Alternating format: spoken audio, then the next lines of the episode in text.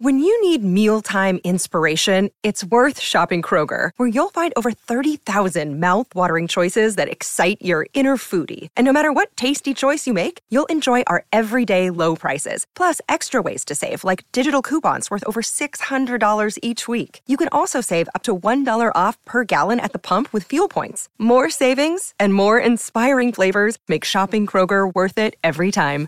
Kroger, fresh for everyone. Fuel restrictions apply. Talk to nicely. My girlfriend and I were heading home after dinner with my parents. The weather was worse than terrible, and a travel advisory was all over the news. But we decided to attempt the roads anyway. Be careful, my dad told us when we left. They're calling for whiteout conditions on Highway 6. If it gets really bad, just turn around and come back, okay? He looked nervous, but I reassured him as best as I could.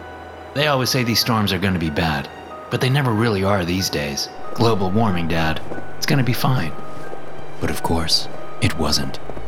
We got about 20 miles down the road when things started to get really bad. The narrow paved highway we were traveling on became more and more snow covered, and the blowing flurries obscured my vision so that I couldn't see more than 20 feet in front of the car. Soon that distance narrowed to 15 feet, then 10, until the car was moving at a crawling pace, and I could no longer determine where the shoulder began or where the road ended. The ditches had disappeared as well, obscured by a wall of white which extended high into the sky above. Stop! Pull over! You can't see anything! You could crash into somebody or go into a ditch! My girlfriend Jenny was yelling. Eventually, I listened and pulled over, my heart beating fast as I tried to figure out what to do. Shit, well, we can't just stay here, I said. The car is gonna get buried in snow. And before you know it, we'll run out of gas and have no heat. My heart was pounding fast in my chest as I tried to decide what to do. How much is there in the tank? It's just above a quarter, I told her. Hang on, I'm gonna hop out and take a look around. Be careful, she said as I opened the door and looked both ways for traffic. On foot, I could see that the ditch was just a few inches to the right of where I'd pulled over, and I'd been dangerously close to going into it. But at least I wasn't in the middle of the road where a car could come flying through and hit me at any second. Still, I didn't feel any safer. I went a few feet forward, trying to determine if there was a house or a gas station nearby where we could stop and pull into a driveway. It wasn't good to be at the side of the road like this, where someone could come along and crash into us at any second. Usually, I'd be scared to go knocking on a stranger's door, but these were desperate times, and I would have done that in an instant if I'd seen porch lights or something indicating a house nearby. But there was nothing. Terrified of losing the car in the snow, I didn't dare go more than 20 feet from it, and as soon as the headlights were obscured by white and totally gone, I panicked and went back to it my heart beating even faster than before. The last thing I wanted to do was lose the vehicle in the blizzard. I'd heard stories of people dying that way. Did you see anything? Jenny asked as I got back into the car, freezing cold wind and stabbing needles of snow following with me. Nothing. I'll try to go forward a bit more. Maybe if I roll down my window, I'll be able to see better. I put the car into drive and stuck my head out the window like a dog, my nose and cheeks were freezing from the cold wind and prickled with pins and needles from the snow. It felt surreal to be driving in this weather and extremely unsafe. All I could see was white. After progressing another 30 feet or so, we came to a standstill again. I got out and walked a few feet before losing the car in the snow, and quickly realized it was hopeless. Without any way to see the edges of the road or anything ahead of us, we were sure to end up in a ditch. It was only a matter of time. What are we gonna do? Jenny asked, looking scared. I was ready to say something back when suddenly I saw headlights coming toward us. They didn't look like regular car headlights. They were moving slowly, and they were high up and close together. And the chugging sound that accompanied them reminded me of something that I couldn't place right away. Looking up at the vehicle as it pulled to a stop beside our car, I saw a man in a glass box above us that looked alien and unrecognizable in the snow. And then I realized why. It was a man in a green John Deere tractor. He was an old farmer in overalls, with a young woman on his lap who looked 60 years younger than him. I pegged him at about 80 and guessed she was just shy of her 20th birthday. But she had a smile on her face and looked content. You folks need some help? He asked, opening the cabin door. Yeah, I said, opening my own door and getting out. come on, Jenny. Maybe we can use their phone to call for help. She got out and followed after me, and we all crammed into the tractor, which smelled like spent chewing tobacco and body odor mixed with hay. My place is just over there.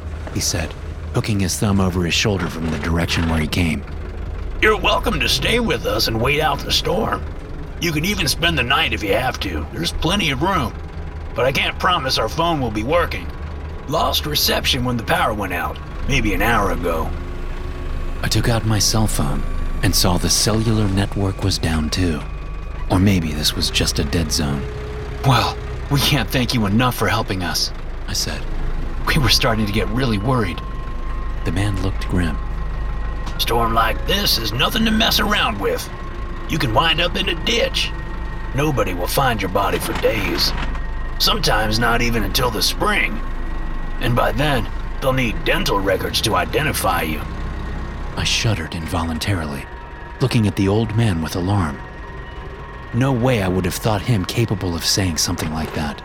But then again, one thing I've learned in my life is that people can be unpredictable.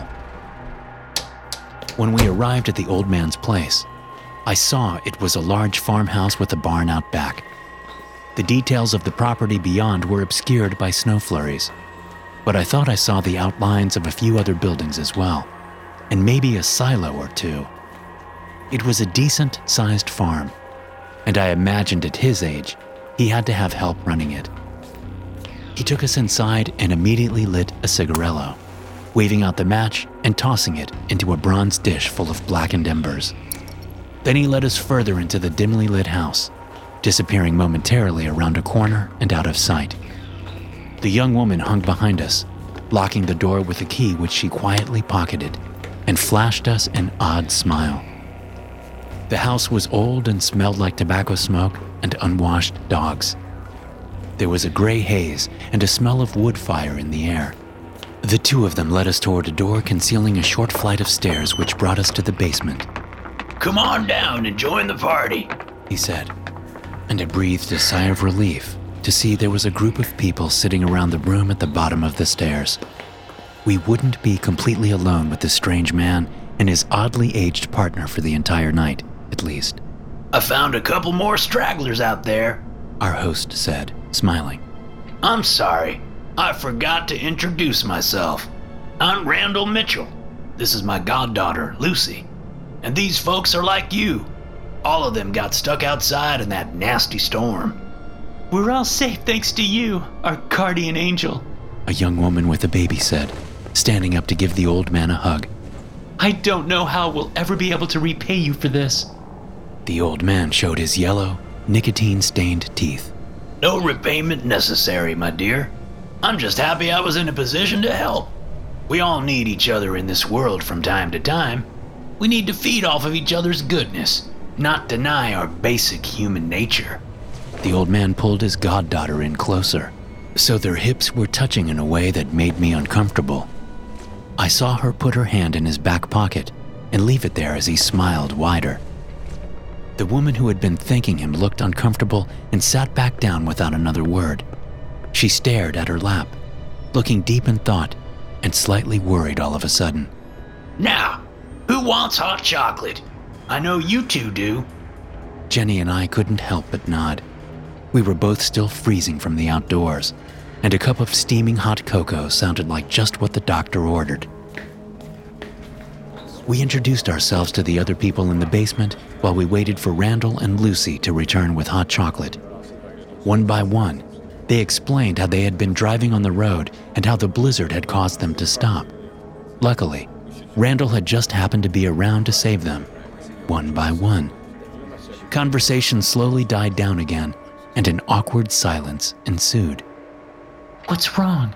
Jenny asked, and I realized I was staring vacantly off into the nearest wall. It was a bad habit I had when I was thinking about something. At that moment, I was thinking about all those cars on the road. Why hadn't we seen any of them? We'd left ours at the side of the road, but I hadn't seen any others before or after we stopped. It was possible I had missed them in the snow, but I doubted it. I was about to ask the man sitting closest to me, a man named Bill, what he had done with his vehicle, but then Randall returned with Lucy and there was no opportunity. Setting my concerns aside, I decided I was being paranoid. There was probably more opportunity to get the other vehicles off the road before we arrived. There was no sense making a scene by questioning people about it. Still, I didn't drink the hot chocolate. I didn't trust it. And neither did Jenny. We went to bed early and a few of us slept on the floor. There were enough blankets and pillows thanks to Randall and Lucy, who offered us water and told us where the bathroom was in case we needed it. Lying on the floor next to Jenny, I closed my eyes and drifted off to sleep, telling myself I was being paranoid. These were good people. They had helped us. I fell into a deep slumber much quicker than usual. But my dreams were not pleasant. When I awoke, it was still the middle of the night. I heard a sound from a room nearby a dull, rhythmic knocking, like someone behind a door insisting on being let in or let out. Closing my eyes, I tried desperately to ignore it, but it didn't stop for a long, long time. At some point, I must have fallen back asleep because I opened my eyes to see that it was morning. The sun was shining through a small gap above the snow in the high windows above us, letting in just enough light to wake us up. Looking around, I noticed with a surreal sense of horror that we were alone. All of the other people who had been in the basement the night prior and who had been sleeping around us were gone. The woman named Barbara and her child, Bill and his family, and the couple who had been sitting in the corner. I elbowed Jenny and asked her if she saw anyone leave. No, She said, I wonder what happened to them. My heart was beating quickly in my chest, and I rose to my feet, wondering what would happen if we tried the door leading back up to the main level. Would it be locked? The burnt bacon smell of breakfast was in the air, and I realized I was starving. Maybe they're already awake. Jenny said. Smells like someone's making food. We went upstairs and found Randall was in the kitchen at the table, reading his newspaper. But nobody was cooking breakfast, and there was no sign of the others. Morning, folks. Randall said, looking up from his paper. We sure did get hit hard last night. Paperboy didn't make it, I'm afraid. This is yesterday's news. The old man had a smile on his face that I couldn't help but return, despite the unsettling situation. Thanks. I said, taking a seat. How much did we end up getting? More than six feet, and it's still coming. I can't even get the front door open. I felt a heavy weight like cement sitting in my stomach, thinking about the fact that we were trapped in here with this man. But he was so friendly and unassuming. Not to mention, by the looks of him, he was 80 years old. Why the hell was I so suspicious of him? But my gut was telling me something was wrong, and I always trusted my gut. What happened to everyone? I asked, and the question came out sounding much harsher and more accusatory than I intended. I lowered my gaze when Randall looked at me with his cold blue eyes, unflinching. Oh, did they leave? They must have escaped before the door got blocked. Didn't even realize they were gone. Jenny softened the mood by speaking up in a friendly voice. It smells good in here. His head snapped around to look at her. Does it? He asked. Yeah. Did you already have breakfast? No. An awkward silence hung over the three of us. It definitely smelled like someone had been cooking meat. Finally, Jenny broke the quiet by speaking up again. Oh, well, if the four of us are going to be stuck here, maybe we can work out some sort of arrangement.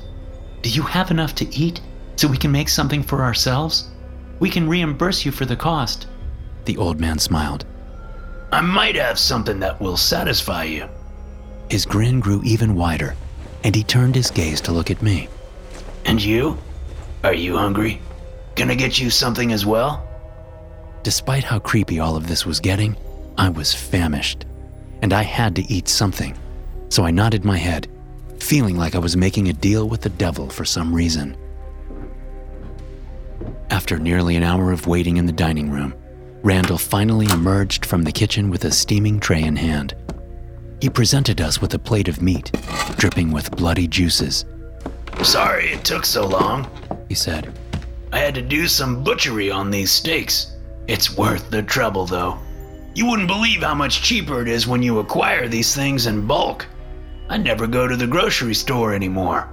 If you saw how much money I've been saving, you'd see why. It's like highway robbery. He put the steaks on plates for us, and we began to eat. There was a pool of red liquid sitting puddled in the center of my dish, looking very red and bloody, and I wondered just how undercooked the steak was going to be. I'd always been a medium sort of guy myself, pink, but not bloody. Lucy, breakfast! The old man called out. His goddaughter came downstairs a minute later, looking surprised to see us there. Oh, she said, fiddling with her hair. Are they gonna? They're staying with us? This struck me as odd, since she'd been there when he'd invited us to spend the night. But now she was acting clueless about it, like she was expecting us to have left like the others, despite the fact that we were snowed in. The door's blocked, Lucy, Randall said. Now eat your steak. She sat down with a moody sigh and started cutting into the piece of meat in front of her, casting awkward glances in our direction from time to time. You two can stay for no charge today, Randall said suddenly. But if the snow keeps up and you're stuck in here for another night, I'll expect some payment for room and board. Jenny looked up at me nervously, but I quickly agreed. That's fair. We don't have much cash on us, though. You know how it is these days debit and credit everywhere. If you don't have the money, you can work off the debt. I'm always looking for help around the farm, and we've got plenty of livestock to take care of. I nodded, thinking I had guessed right when I'd looked at the other farm buildings out back. The man definitely needed help around this huge place, and I wasn't opposed to chipping in to pay back the debt of staying and eating his food, especially if we were going to be stuck inside anyways. Sure. What did you have in mind? Nothing much. Just a few hours of feeding the animals, changing the hay, that sort of thing. It'll keep you busy if we keep getting more of this snow. You're gonna be getting pretty bored by tomorrow afternoon around here. No cable TV and no internet. How would we get out there? I thought we're snowed in. There's a door in the basement that leads through a tunnel to the barns, and they're all connected. I had it built so we could get out there in case of a storm like this. Up in this area, we used to get them all the time, although not so much anymore. Global warming, I said, nodding. The man scowled and shook his head. The next ice age is coming. You'll see. Back in the 70s, they said the world was gonna freeze over like it did when the woolly mammoths were roaming around. Now they talk about global warming. It's all horseshit. The temperature goes up and down. That's all there is to it. We've got no control over it. I knew better than to argue with the guy after he'd taken us in from the weather, and just nodded my head, thinking to myself, the weather will clear up by tomorrow. It has to.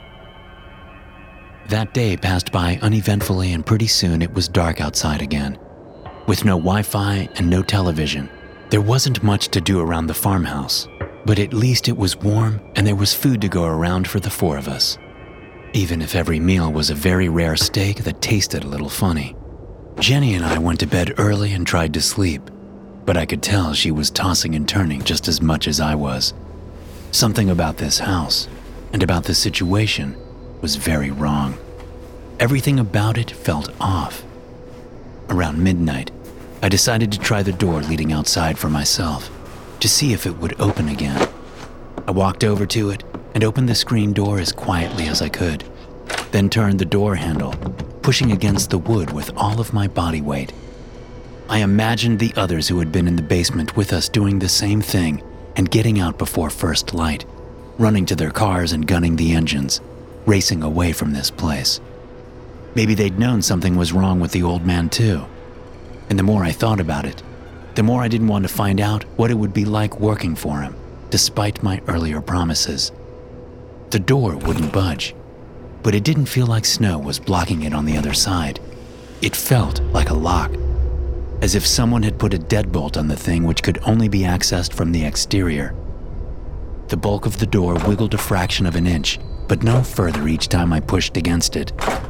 It was like we were locked in. Jenny was sitting upright, watching me in the darkness where she'd been sleeping. What's wrong? She asked.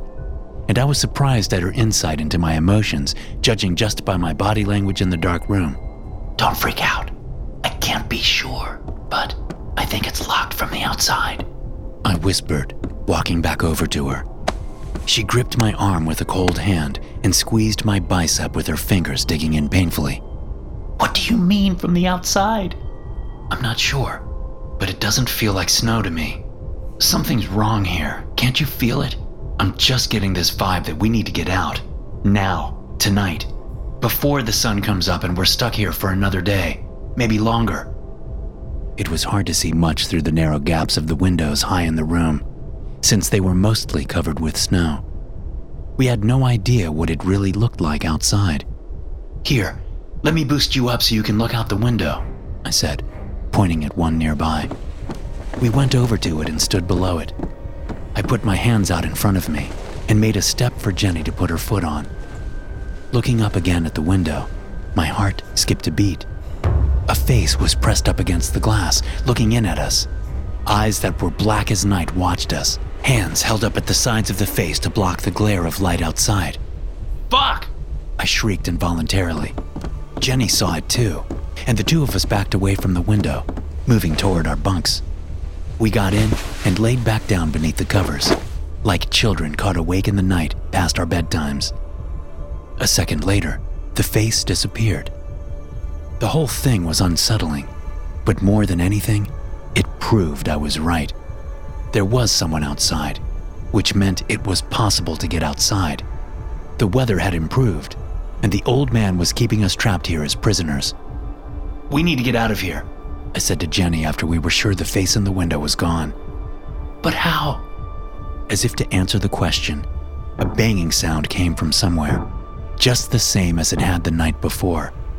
It was a hollow, metallic sound, somehow sad and lonely in its resonance. What is that? Jenny asked, gripping my hand tightly.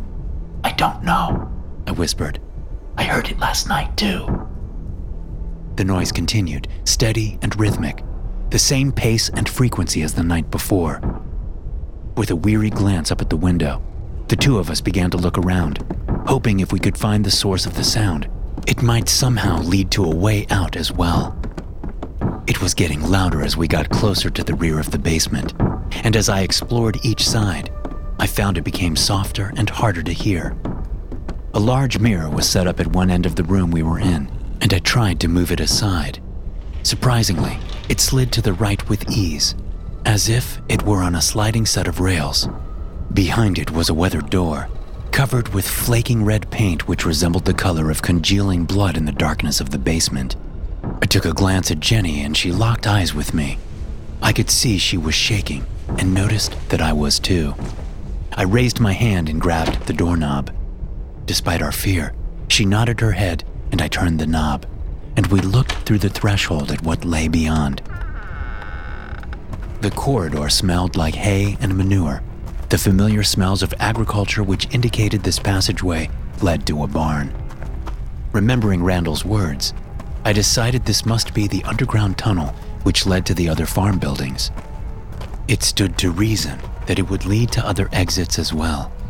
We'd finally found our way out, I don't like this. Jenny said. It feels too easy. I hoped she was wrong about that, but I was getting a similar sensation, especially after seeing the eyes looking in at us through the window.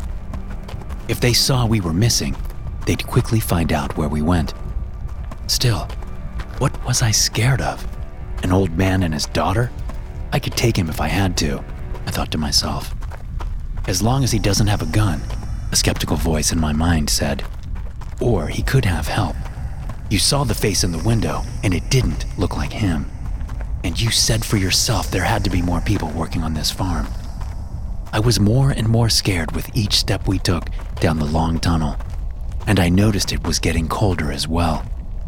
Finally, we emerged into a dimly lit barn. The two of us ducked down behind a wall and watched around the corner as a worker entered the large space.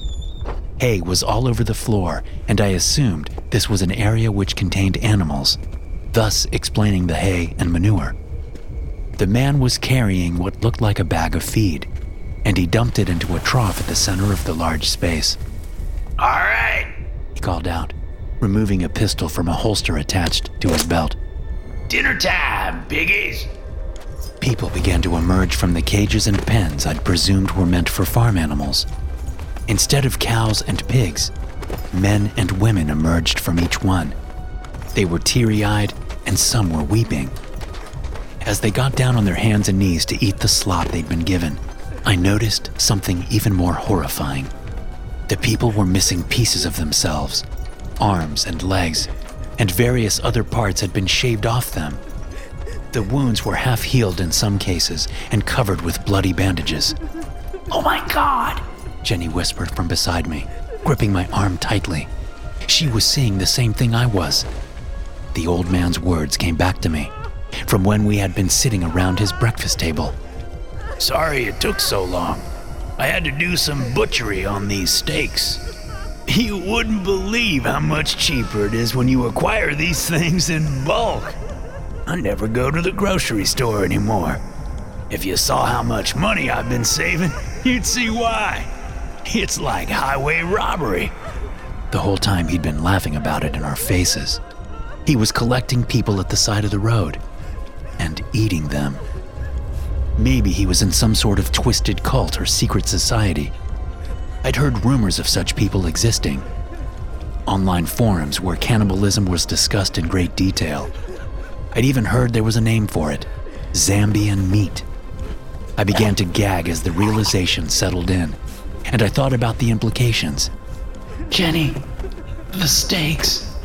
She covered her mouth with her hand, trembling as she whispered back to me. Jesus, he fed us fucking people, Jason. I couldn't help it. I threw up involuntarily, and Jenny did as well, just as the worker was leaving the barn, going out through a door which looked to lead outside. After several moments of retching and coughing up bile as quietly as we could, we gathered our wits again. There, I said, pointing at the exit. that's gotta be the way out. Come on, let's go. We'll get the police and come back for these people. The two of us took one last look around the barn for any signs of guards and began to run towards the exit. Instantly, I realized our mistake.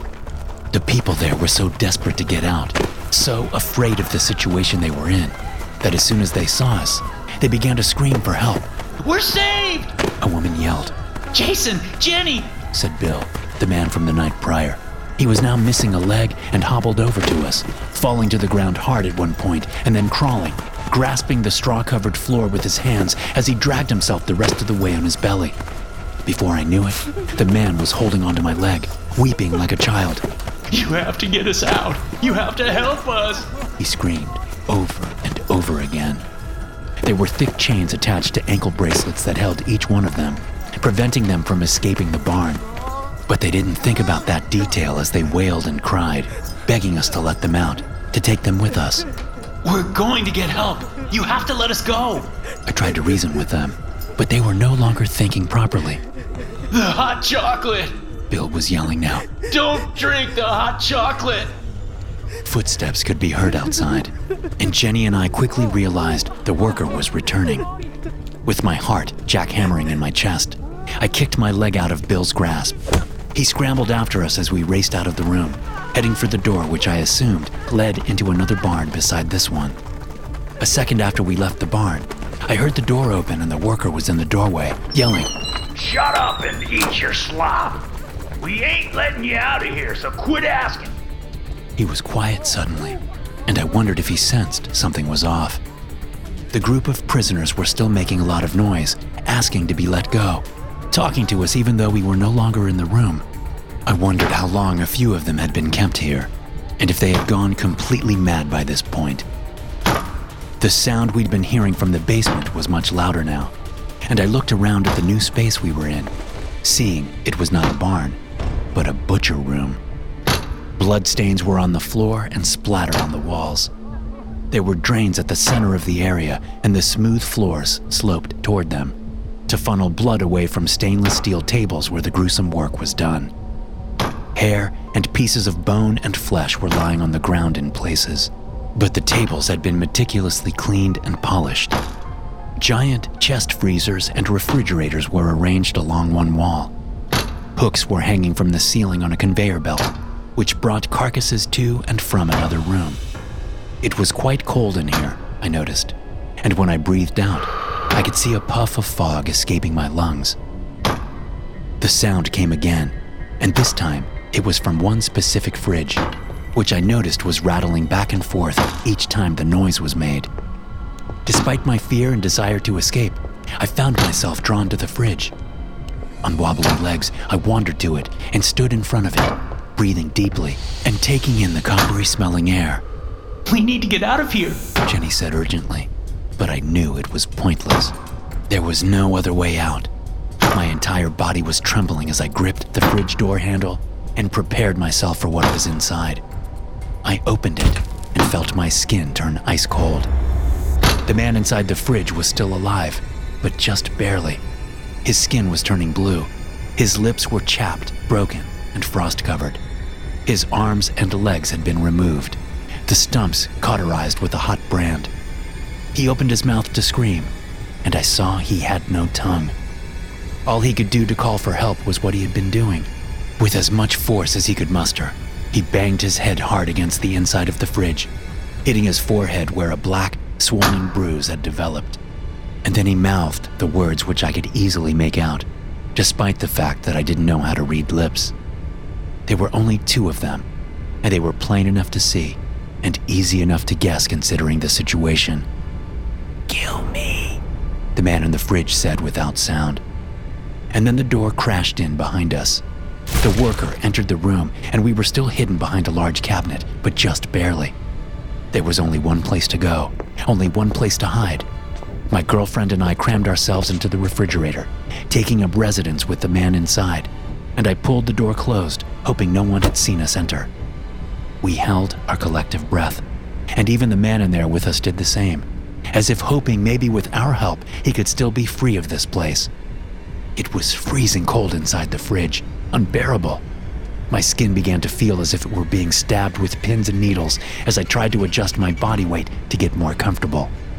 But it was impossible. There wasn't an inch of extra room. It felt like I couldn't breathe, as if I were suffocating, as if my lungs were turning into ice. And then footsteps could be heard from just outside, and I dared not move an inch. Raspy breathing sounds, and then a cough echoed. And then the door opened, and I saw Randall outside with the worker who had been looking for us. Lucy was with them, and all three had pistols and shotguns pointed in our direction. If we moved an inch, I had no doubt they would use them. These people would not hesitate to kill us.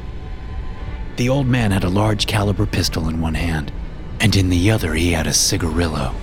He put it to his lips and took a puff, smiling at us. Then he breathed out a frosty plume of smoke and began to laugh. You know, I offered the two of you a job for a reason. You looked like hard workers. He let out a sigh. But if you'd prefer to be meat, well, we can make that happen too. We're always in need. After all, Mitchell Zambian meat goes out all over the world. We're a very popular supplier in our niche demographic, and we always need more inventory. I tried to protest, to tell him we'd do what he asked, we'd do anything. But all I could do was chatter my teeth as I tried to form a sentence. A second later, the door was closed, and we were left in darkness again, in the cold, unable to move, just like if we'd gone into a ditch during that snowstorm. Nobody will find you until the spring, and by then, They'll need dental records to identify you. I'm starting to think we would have been better off in the ditch.